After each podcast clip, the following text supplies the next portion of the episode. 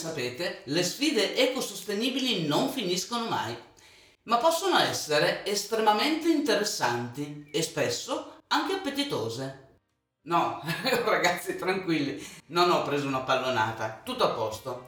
E che oggi sono felice di presentarvi Daniela Zezziola, che è una podcaster, un'amica e un'esperta di storia e di cucina antica. Buongiorno Ross, come stai?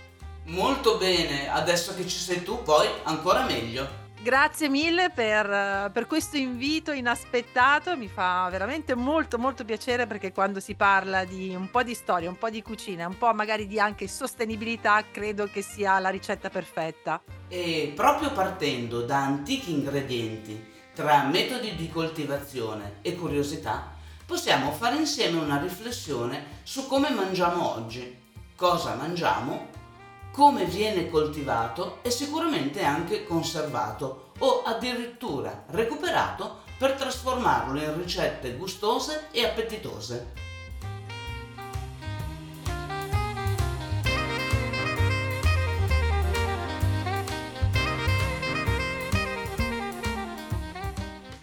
Nessuno meglio di Daniela ci può parlare di questi temi perché lei è l'autrice del podcast A tavola con Giulio Cesare.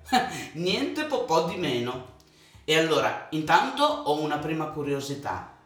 Ma scusa Dani, eh, com'è che ci sei arrivata a tavola con Giulio Cesare?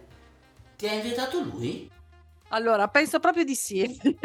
No, allora intanto grazie per questa domanda perché mi piace molto e quando parlo del del mio bambino, perché lo chiamo così, il mio "A tavola con Giulio Cesare", il mio podcast, mi fa sempre molto piacere.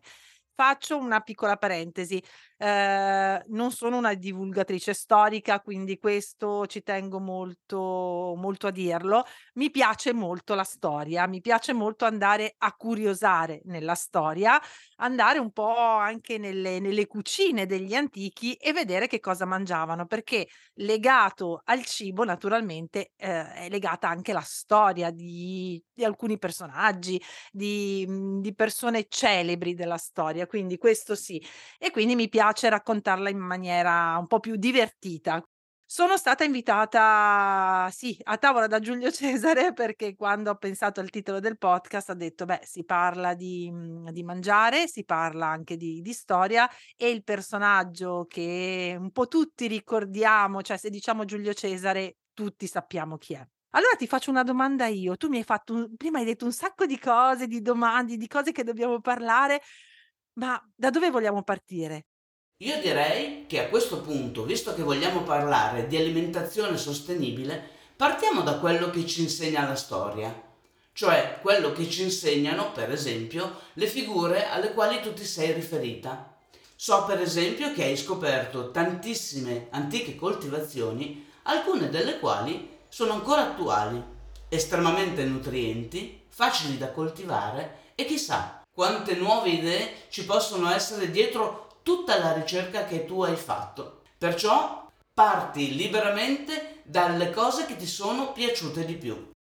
Allora, da dove possiamo partire? Beh, eh, se partiamo un po' dal- dalle ricette antiche, dai prodotti antichi, dobbiamo subito dire una cosa, mol- molte delle materie prime antiche oggi non ci sono più quando mi ritrovo magari a dover eh, rifare una ricetta antica, devo un attimo adeguarla ai prodotti che ci sono oggi, uno, e due anche ai sapori che abbiamo oggi, perché sono completamente diversi da, da un antico romano piuttosto che da un antico egizio. Avevano sapori molto diversi, partendo per esempio, l'esempio più eclatante, quello più famoso è quello del vino. Cioè il vino bevuto nell'antichità era aveva un sapore completamente diverso da un vino che beviamo oggi, perché sì, si usava la vitis vinifera, si usava la vite che comunque è una delle piante, chiamiamola così, ehm, più antiche che abbiamo, perché arriviamo addirittura nel periodo del Pleistocene con le prime parvenze di vitis vinifera. Però la cosa divertente è cercare, secondo me, di scoprire alcune piante, alcune erbe, alcuni ortaggi, alcune verdure, come dicevamo prima, sì, che si usavano nell'antichità e che magari oggi si conoscono meno, ma che si possono utilizzare in cucina e si possono anche riciclare, ecco, in questo senso. E una, per esempio, uno degli ultimi studi che ho fatto e che mi è piaciuto tantissimo è di una pianta antica che si chiama erisimo, era l'erba dei cantanti, veniva utilizzata per tonificare le corde vocali nell'antica Grecia, dei cantori dell'antica Grecia, che poi viene utilizzata comunque durante tutta, tutta la storia, che però oggi un po' si è persa. Viene utilizzato soprattutto nell'ambito degli integratori alimentari, però come pianta fresca non è così facile da trovare, si trova in erboristeria e si può utilizzare come eh, erba essiccata. Se pensiamo anche ad antiche coltivazioni, la parola che tu hai usato prima, io penso un po' a alla storia di certi prodotti che noi che per noi oggi sono scontati, ma che, mhmm, durante la storia hanno vissuto percorsi abbastanza, ehm, tormentati, come può essere per esempio la patata o il pomodoro, perché la patata era considerata il tubero del demonio, cioè la patata veniva data solo ai maiali perché comunque non era un alimento, ehm, adatto all'uomo, fino a quando Parmentier, questo antico agronomo francese, dopo la guerra dei 7 anni ed essere stato incarcerato per per tanti anni in prigione e gli davano le patate da mangiare pensando di fargli del male e invece lui, ehm, con le patate sopravvisse a questi lunghi anni di prigionia. Quindi quando uscì cominciò a studiarla, cominciò a studiare questo tubero, a studiare la patata e a riproporla e quindi a valorizzarla. È da lì che poi nasce appunto l'uso della patata anche nell'ambito degli esseri umani. Quindi ecco, ci sono dei prodotti che magari nell'antichità non venivano proprio minimamente considerati o considerati veramente come dei de qualcosa legato al demonio. E scusa, e come mai secondo te? Sulla base di quali credenze sono fondate queste leggende, queste storie? Ma sai, molte delle leggende, molte delle delle storie che sono legati a a questi tipi di prodotti sono anche delle credenze popolari. Ehm, si tramandava questa voce e quindi questa voce circolava che facesse male, che non era adatta, oppure a volte c'era molto anche lo zampino della chiesa che determinati prodotti non li vedeva comunque come dei prodotti sani per la salute o per l'uomo, per l'anima, per lo spirito e quindi venivano beh, il pomo anche il pomodoro. No, scusa, ma che cosa poteva avere la Chiesa contro i pomodori? Cioè, questa proprio mi manca.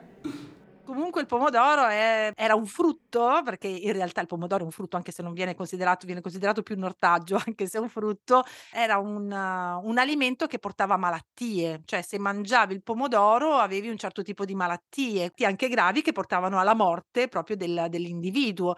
Senti, visto che siamo nell'ambito della sostenibilità, parliamo di verdure. La loro evoluzione, da dopo la domesticazione, ha sempre accompagnato il genere umano ed è uno di quei prodotti che non generano nessun tipo di scarto. Ecco, oggi come possiamo fare per mangiare un po' più sano, conservare gli alimenti e eliminare lo scarto? Oppure, ancora meglio, cara mia, visto che sei specializzata proprio in questo, non te ne esci eh, senza Raccontaci qualche ricetta super speciale che possa rendere gustosa la verdura, per esempio al palato dei bambini, che sappiamo che in genere, pur di non mangiarla, fanno il diavolo a quattro. È vero. Allora, partiamo da secondo me da un mhmm, dalla prima cosa che dobbiamo fare, credo sia importantissima. Allora, cambiamo abitudini a fare la spesa. Ehm, noi siamo portati, ehm, quando andiamo a fare la spesa a mhmm, a comprare tutto quello che ci capita sott'occhio, perché magari abbiamo un'idea di quello che ci serve, però poi siamo attirati dalle promozioni, da quel tipo di prodotto nuovo piuttosto che da altro e quindi tendiamo spesso, non dico sempre, ma spesso a comprare in eccesso. Quindi cosa vuol dire? Comprare in eccesso a volte porta anche poi a uno spreco alimentare perché eh, magari sì, è vero che c'è la promozione 3x2, magari sui prodotti, parlo più che altro di prodotti freschi che non di prodotti confezionati, però sui prodotti freschi, quindi abbiamo magari una quantità superiore a quello che è il nostro fabbisogno familiare o personale se siamo single o se siamo solo in due e quindi poi tendiamo a buttarlo e quindi questo è sicuramente un primo passo da fare mh, su cui porre particolare attenzione. Quindi come facciamo la spesa? Facciamoci una lista molto semplice, una lista carta e penna classica, una lista tramite Google o Alexa che ci permette comunque di basta utilizzare la voce e ci, ci prende nota e poi ce lo passa sul telefono. Oppure come diceva una mia amica e credo che questa mia amica fossi tu proprio ci sono anche i frigoriferi che ti permettono di prendere nota e di fare una lista della spesa e poi ti viene trasferita su, sul PC piuttosto che sul telefono. Quindi questa sicuramente è una buona abitudine. La seconda buona abitudine abitudine è quella di magari cercare di comprare nei mercatini, nei mercatini mhmm, biologici, nei mercatini ecosolidali, eh, ma anche solo al mercato. Andare al mercato è un, un'abitudine che stiamo perdendo perché abbiamo fretta, viviamo una vita frenetica, non abbiamo il tempo, in dobbiamo andare in ufficio, dobbiamo correre i figli, la scuola, le attività piuttosto che altre cose però è una cosa su cui ho sempre puntato molto e che mi piace parecchio, è quello prendiamoci anche 5 minuti nella pausa pranzo se lavoriamo e farci un giro al mercato nelle bancarelle, perché troviamo vera cioè possiamo intanto sentire i profumi che si stanno perdendo tantissimo, soprattutto in ambito dei prodotti freschi, della frutta e della verdura. I colori, la qualità la possiamo toccare con mano. Lo possiamo fare nella grande distribuzione? Sì, però in maniera diversa, perché spesso troviamo già prodotti confezionati e ci facciamo attirare da quelli che sono i prodotti confezionati. E qui passiamo a un altro problema che potrebbe essere quello del che ne magari ne parliamo dopo, del confezionamento di tutta la plastica che si produce. E quindi questo è il secondo è il secondo passo. E il terzo passo è quello non buttare mai via niente, perché per esempio compriamo le banane, ci piacciono le banane, benissimo, la buccia delle banane è un ottimo fertilizzante, quindi la possiamo riutilizzare.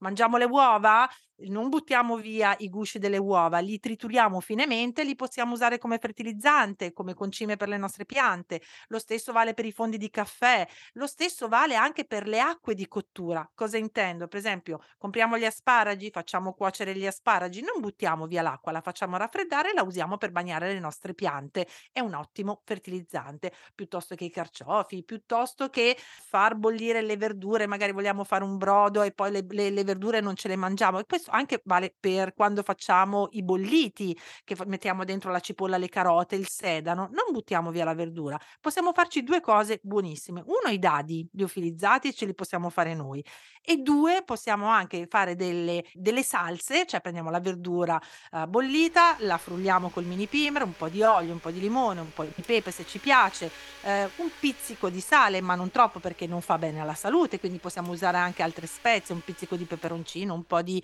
eh, cumino piuttosto che di, di rosmarino, piuttosto che di menta e facciamo una salsa per il nostro bollito. Wow, quante belle idee! Lo sapevo che era una genialata invitarti. Senti, oggi ci sono tanti temi quando si parla di mangiare sostenibile. Uno di questi è ridurre il consumo di carne. Ora, non dico che dobbiamo diventare tutti vegetariani, ma sappiamo che l'industria alimentare e tra queste realtà gli allevamenti intensivi sono i settori industriali più inquinanti in assoluto sul pianeta. Tu che sei un'esperta di cucina, che cosa ne pensi? Ora, scusami la domanda, eh, ma io vorrei toccare dei nervi scoperti per capire dov'è la verità. Perché sai, quando si parla di transizione verso la sostenibilità, ognuno dice tutto e il contrario di tutto. Ma individuiamo un criterio per le nostre scelte che calzi, sì, a noi, ma che sia anche solidale con l'ambiente.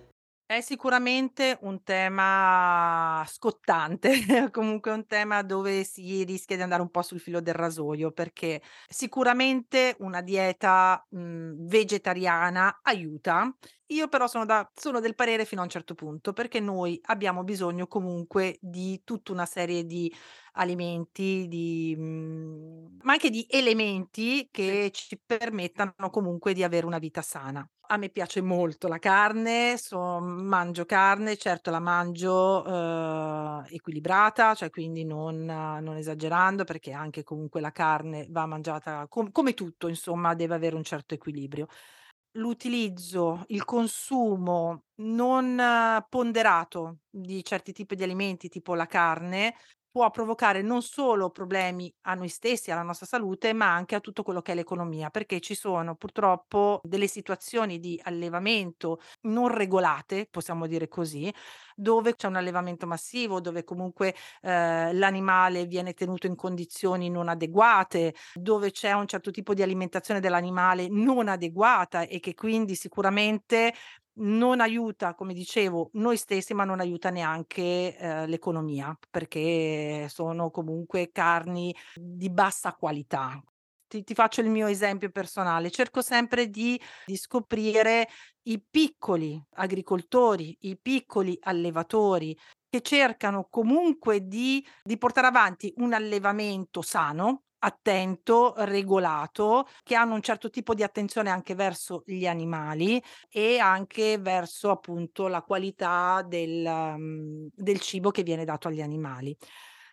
Tendo sempre ad andare nelle cascine che conosco, oppure in alcuni ancora, uhm, vecchi negozi che probabilmente molto po c ormai ce ne sono molto pochi purtroppo, di salumieri storici che, mhmm, hanno sempre lavorato e trattato con piccoli, mhmm, produttori e che quindi anche loro vanno comunque alla ricerca di un prodotto sano, dal prosciutto crudo al prosciutto cotto, ai formaggi piuttosto che che altro. Io in cucina a me piace sperimentare, piace portare un po' di tutto, ehm, anche perché gli antichi non si facevano molti problemi se mangiavano carne, se mangiavano verdura cioè, mangiavano un po' di tutto in maniera diversa e quindi per me sperimentare vuol dire anche tornare un po' indietro nella storia e rivivere un po' i percorsi del cibo. Concordo sul fatto che non sia tanto questione di mangiare o di escludere la carne dal nostro menù, quanto di andare a selezionare degli allevamenti che possono offrire qualità, ma anche un processo produttivo etico. Quando parliamo di sostenibilità sappiamo che si basa su tre pilastri, la sostenibilità economica, la sostenibilità ambientale e la sostenibilità sociale, ovvero etica. E questo funziona a tutti i livelli, anche in relazione con altre creature. Perché in assenza di uno di questi fattori, qualunque operazione non sarebbe sostenibile nel tempo, non potrebbe durare.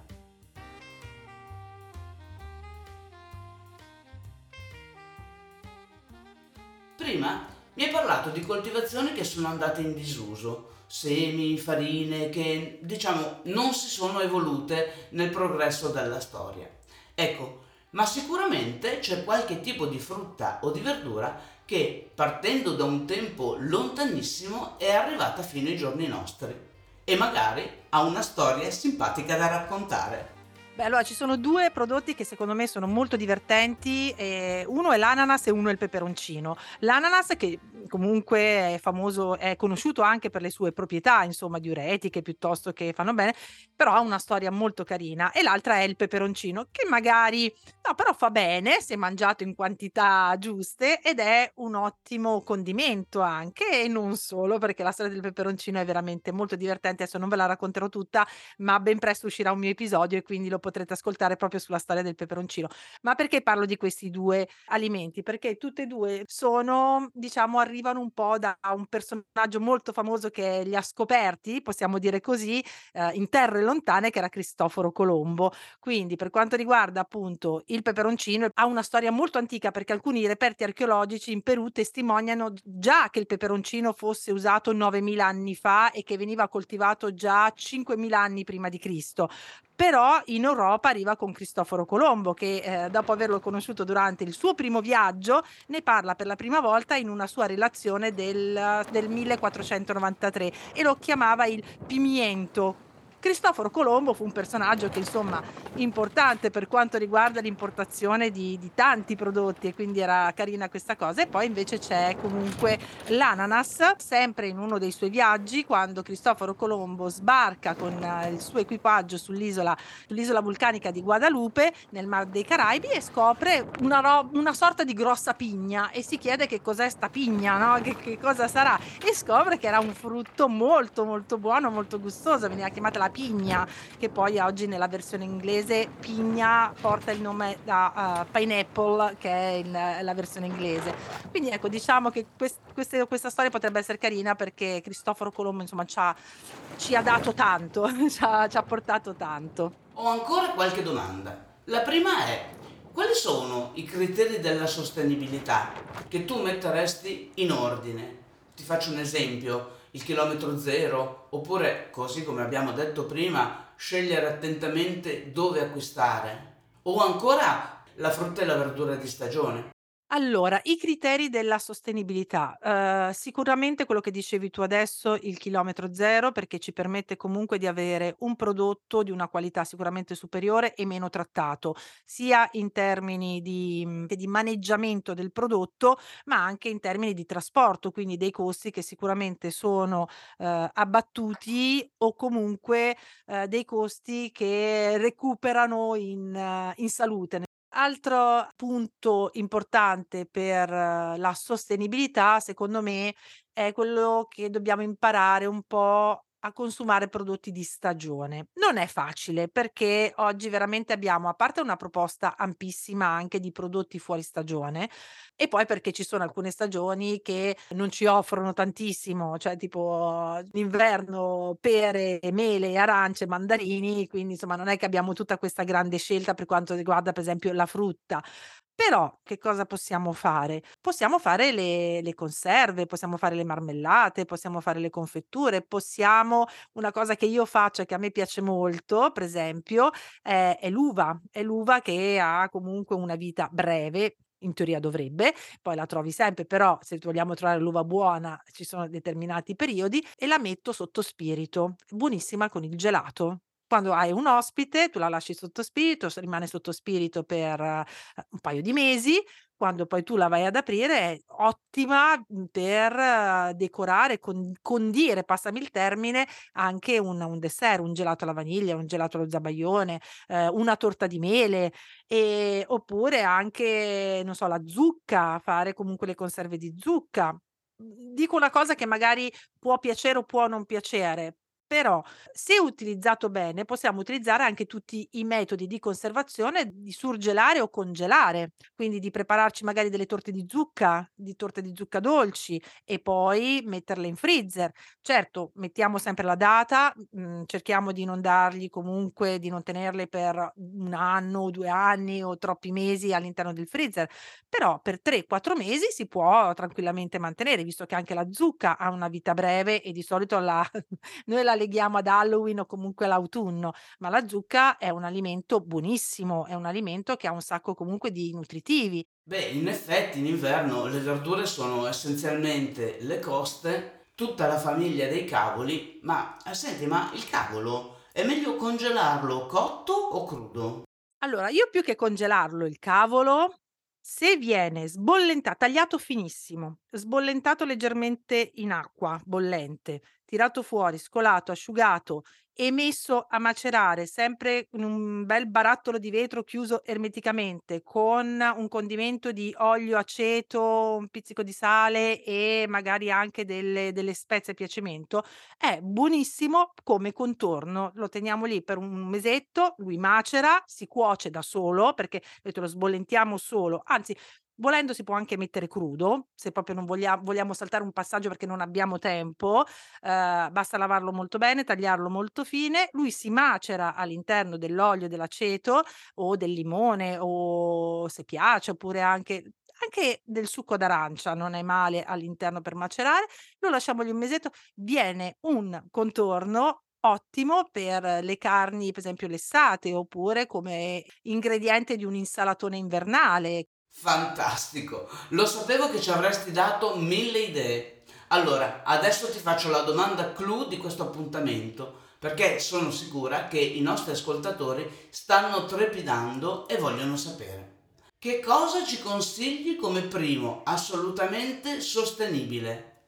Fuori la ricetta, eh? Senza scuse. Allora, sì, mi viene in mente proviamo a pensare quando facciamo il il brodo di verdure, okay, quindi con il brodo di verdure, acqua, tutte le varie verdure, di solito mettiamo la carota, il sedano, la cipolla, uhm, c'è chi ci mette anche il porro piuttosto che che altre verdure. Non buttiamo le verdure. Quando una volta fatto il brodo, il nostro brodo è pronto, magari lo utilizziamo per farci un bel risotto, oppure per farci anche una bella zuppa, ma non buttiamole le verdure, perché le verdure possiamo utilizzarle in 2 modi. Se facciamo un risotto, per esempio, con il brodo di verdura, possiamo utilizzare queste verdure alla fine per mantecare, chiamiamo così, il nostro risotto con queste verdure che, le, che verranno frullate con un pochino d'olio, qualche spezia, un pizzico di peperoncino che non ci sta mai male, pizzico di sale e andiamo a frullarle con il mini pimer e andiamo poi a mantecare il nostro risotto. Avremo così un risotto alle verdure, però un po' più particolare con questa salsa fatta con le verdure che avranno sicuramente poi preso sapore Oppure potremmo anche pensare, sempre con il brodo e queste verdure che non vanno assolutamente mai buttate, di prenderle invece di frullarle, le tagliamo a pezzettini, ehm, tipo a quadrotti molto grossolani, le ripassiamo in padella con un pochino d'olio, che quindi magari gli diamo anche quel senso di croccantezza e lo possiamo utilizzare per condire, mhmm, una pasta, una pasta tipo dei dei maccheroni oppure delle degli spaghetti. Gli spaghetti spaghetti con potremmo chiamarlo una sorta di ragù, anche se poi non c'è il pomodoro, di di verdure, quindi con queste verdure dadolate, riutilizzate dal brodo. Quindi possiamo fare un giorno il risotto e un giorno la pa il giorno dopo la pasta con le verdure e con il brodo. Ecco, allora Dani, giochiamo con la fantasia e andiamo sul tuo punto forte, perché i dolci, lo so, sono veramente il tuo pezzo forte. C'è qualcosa che vuoi suggerire di molto naturale, sostenibile e molto molto gustoso? Poi dopo basta, eh? Caffè, ammazza caffè e ci salutiamo. Beh, allora, uno dei dolci più sostenibili che ci sono è la torta di pane. È la torta di pane, il pane raffermo perché più o meno ci avanza sempre un po' di pane, anche se sono pani diversi, perché magari possiamo lasciarli lì anche una settimana. Mhmm, più è raffermo meglio è. Na naturalmente attenzione che non faccia la muffa, quindi tenerlo sempre in un sacchetto di carta, magari in frigorifero, quindi che poi lo riutilizziamo. E anche lì noi utilizziamo questa la torta di pane secondo me è buonissima e poi lì possiamo veramente sbizzarrirci perché ehm, puoi puoi bagnarla nel latte, puoi bagnarla nell'acqua, puoi bagnarla nel succo d'arancia, il pane, lasciarlo comunque ammorbidire. Pochi ingredienti perché poi alla fine sono pane, latte, acqua o succo d'arancia o succhi come vogliamo, un po' di farina e poi possiamo metterci tutto quello che abbiamo nella credenza che magari non utilizziamo. Abbiamo delle gocce di cioccolato che ci avanzano, abbiamo della frutta secca che ci avanzano, abbiamo dei biscotti secchi che magari a volte ci dimentichiamo di chiuderli e li lasciamo aperti e non sono più secchi, ma diventano molli e non e li buttiamo, che è un peccato, lo utilizziamo, facciamo una sorta di farina e utilizziamo invece della farina il biscotto, il biscotto triturato, perché comunque all'interno ha già dentro burro, farina, ha già dentro tutta una serie di mhmm, di ingredienti. Possiamo metterci dei limoni, delle delle mele anche delle mele che magari stanno lì, lì, che hanno un po' di problemi di vita, o la banana che ha una vita molto corta e quindi, ehm, spesso e volentieri ce la ritroviamo una banana che diventa nera, quindi cosa facciamo? Non la non la utilizziamo? A assolutamente no, utilizziamola, possiamo farla nella torta di pane, possiamo preparare anche un pane alla banana, insomma, quindi ci sono veramente l'importante è avere un minimo di di creatività e poi ormai veramente si trovano ricette di di riciclo riciclo un po' dappertutto, quindi credo sia importante. Prima di fare un dolce aprite la credenza, guardate quello che avete, quello che magari non usate dici: "Oh" beh, succede, a me succede, tipo dei vecchi biscotti, come dicevo prima, dico: "Porca miseria, mi son dimenticata quei biscotti." Non buttateli, fateli magari una base per una cheesecake, per la torta di pane, però quel pane è uno di quelli è uno di quegli alimenti, ingredienti che puoi utilizzare nei dolci spaziando veramente con la creatività. Senti Dani, io intanto ti ringrazio perché sono tutti consigli estremamente utili e quello che vorrei lasciare ai nostri ascoltatori è che è molto bello parlare di sostenibilità così, con questa facilità, con questa leggerezza, proprio come quando si parla di ricette. Quindi usiamo proprio questo tono con la sostenibilità in maniera che diventi una nostra compagna di viaggio e non qualcosa di terribilmente palloso da dover gestire nella nostra vita. Quindi Daniela, grazie per il tuo intervento e per essere stata con noi. Grazie di cuore. Grazie a te per, per, avermi invitato, è stato veramente un onore e poi assolutamente sì, facciamo della sostenibilità una nostra piccola abitudine quotidiana. Ciao Daniela. Ciao. Da parte nostra, queste nozioni sono uno scrigno di valori a disposizione di tutti, per l'oggi e per il domani, per metterci in condizione di raccogliere le sfide ecosostenibili, perché noi, in fondo, siamo qui per questo. Grazie.